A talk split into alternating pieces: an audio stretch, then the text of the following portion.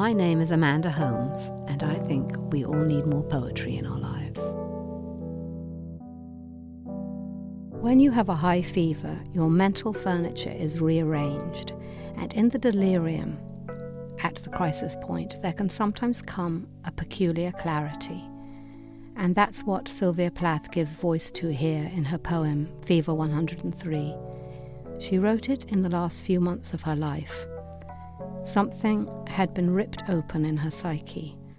Her marriage to poet Ted Hughes was over, and all that she had left to give she poured into her work. Fever 103 by Sylvia Plath. Pure, what does it mean? The tongues of hell are dull, dull as the triple tongues of dull, fat Cerberus who wheezes at the gate, incapable of licking clean the aguey tendon, the sin, the sin. The tinder cries, the indelible smell of a snuffed candle. Love, love, the low smokes roll from me like Isadora's scarves I'm in a fright one scarf will catch and anchor in the wheel. Such yellow, sullen smokes make their own element. They will not rise, but trundle round the globe, choking the aged and the meek, the weak hothouse baby in its crib, the ghastly orchid, hanging its hanging garden in the air, devilish leopard. Radiation turned it white and killed it in an hour greasing the bodies of adulterers like Hiroshima ash and eating in the sin, the sin.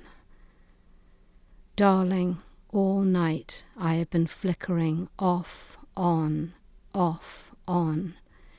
The sheets grow heavy as a lecher's kiss.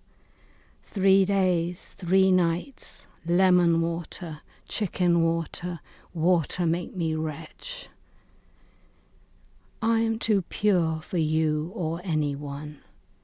Your body hurts me as the world hurts God.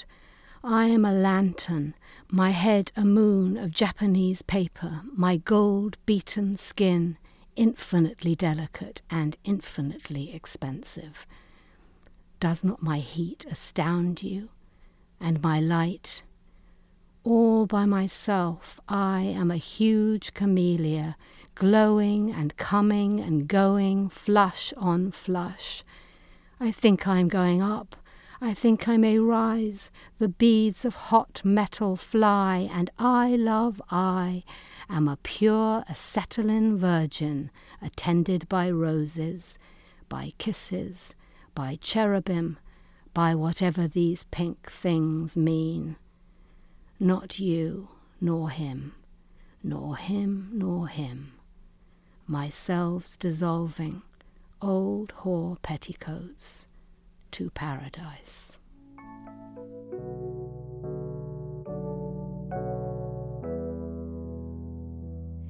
Thank you for listening.